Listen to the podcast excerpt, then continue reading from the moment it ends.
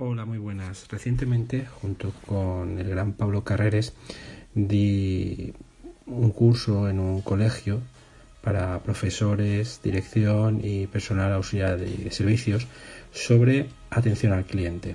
Al final del primer taller les pedí que bueno, rellenaran un pequeño cuestionario y una de las preguntas que para mí era casi la más importante es principales áreas de mejora que deseas, ¿no?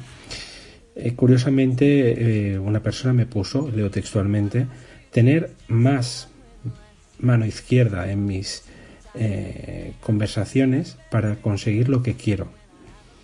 No estar siempre a la defensiva.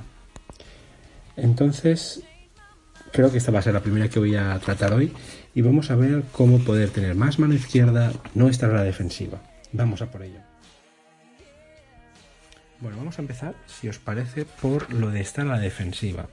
Veréis, lo primero que hay que tener en cuenta es que el, subconsciente, nuestro subconsciente, el de todos, se toma las cosas de una forma totalmente personal. Eso es una de las grandes directrices, directrices perdón, que tenemos en PNL. El subconsciente toma las cosas de forma personal. Entonces, el estar a la defensiva no es simplemente el hecho de sentirse más o menos seguro, es el hecho de que el subconsciente se toma las cosas de forma personal. A partir de ahí, sí que es verdad que nosotros podemos gestionarlo desde nuestro consciente. Y decir, bueno, esto es personal o no. Es nuestra decisión.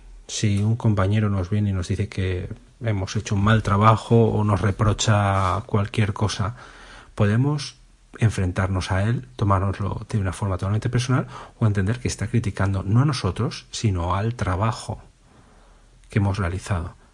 Ese cambio de paradigma nos lleva a ver las cosas desde una perspectiva totalmente distinta. Es decir, ya no somos dos personas que se enfrentan, sino dos personas que van a estudiar el funcionamiento o el trabajo que, hemos, que ha hecho una de ellas. No juzgamos a la persona, juzgamos al trabajo. Esto eh, primero nos va a relajar muchísimo. Entonces es una cuestión muy, muy, muy importante. Segundo, va a afianzar la relación. En el momento en el que te llega alguien y te dice, oye, menuda chapuza has hecho ahí. En vez de decirle, para chapuzas la que hizo tu madre, por ejemplo, contigo, eh, podemos decirle, mm, perdona, necesito saber por qué crees que está esto mal hecho. Vamos a examinarlo juntos, vamos a verlo. Ha cambiado completamente. No es que cedamos, ni siquiera admitimos que sea una chapuza pero lo que sí que hacemos es examinarlo. Ya estamos los dos como un equipo mirando las cosas, ¿vale? Además, esto permite que la otra persona enseguida baje la, defensa. Cuando yo he tenido algún conflicto con alguna persona, en el momento en el que le he dicho, mira, lo que quiero es arreglarlo, vamos a examinarlo juntos. Inmediatamente esa persona ha cambiado su forma de verlo y ya no ha sido un ataque, una lucha, sino que ha sido un baile y vamos a intentar hacerlo juntos, ¿vale? Lo segundo, y más importante, o bueno, todo es importante, pero esto desde luego es, es importante, ¿qué tipo de relaciones quieres tener? Em, básicamente tenemos cuatro tipos de relaciones.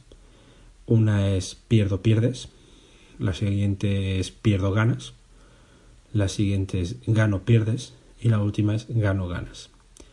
Si vamos con el gano-ganas, y con esto me estoy refiriendo sobre todo a lo que decía de salirme con la mía, ¿no? Lo primero era la mano izquierda y esto es la de salirme con la mía.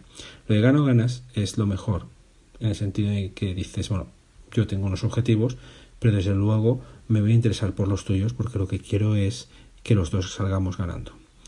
Cuando explico esto en mis talleres, siempre alguien levanta la mano y dice, ¿y qué pasa si la otra persona es gano-pierdes? Bueno, entonces está la coletilla del gano-ganas es o gano y ganas o no hay trato. Pero exactamente igual. Además se dice así de claro, mira, o los dos salimos ganando o no hay trato.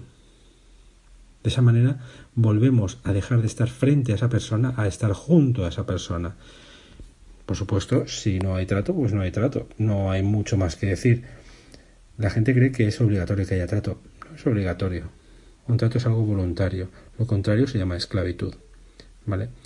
Y por último, eh, esta persona también hablaba sobre todo con gente exaltada, no en otra pregunta. Muy bien, esto ya casi que sería para un audio aparte, pero como quiero tratar eh, esta, esta cuestión, vamos a intentarlo.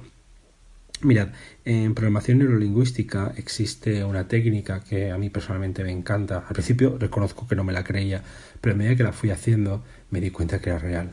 Esa técnica se llama pacing and leading, para los que quieran buscarla.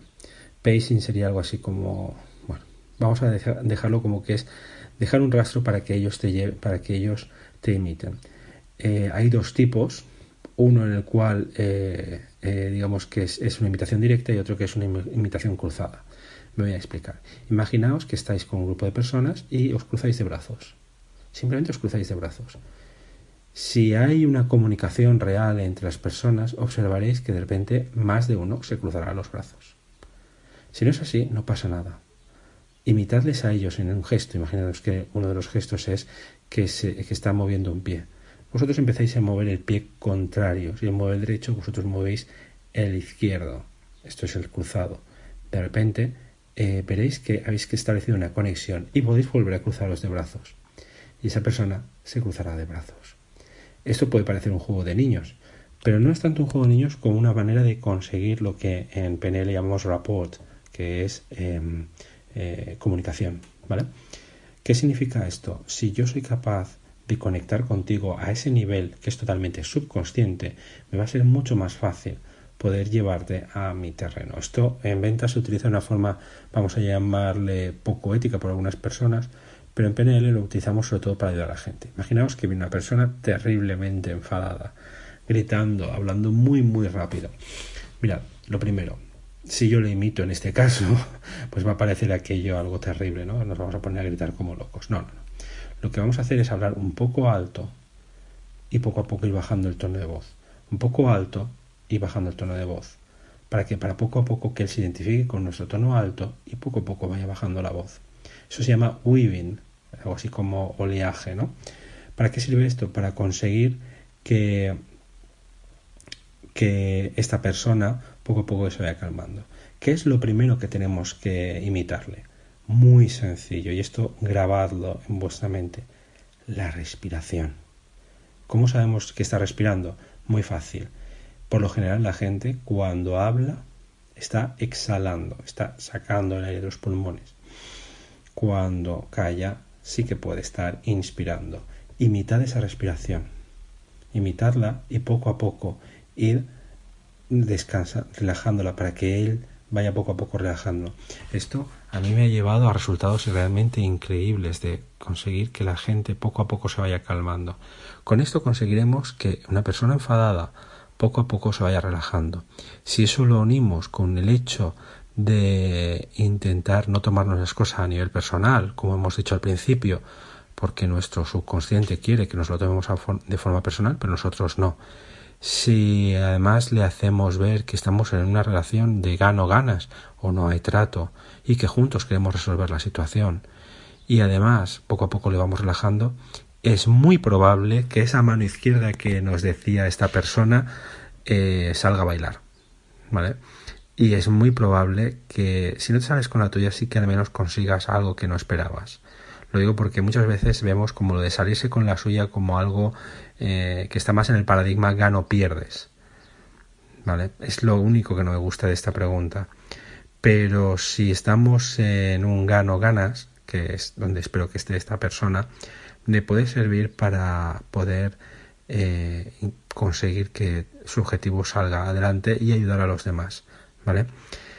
Bueno, pues esta es la primera consulta que me han hecho y que voy a hacer de este taller. Luego os traeré más. Tengo como 15 folios de preguntas que estoy deseando ir contestando poco a poco. Mientras tanto, me podéis encontrar en mi página web www.mentordevida.com. Me podéis escribir vuestras consultas en mi correo electrónico mimentor@mentordevida.com y eh, tanto en Instagram como en Spotify como en Evox me podéis encontrar como Mentoría de Vida. Allí me podréis ver, seguir, muchos más podcasts, información y allí os espero. Hasta luego.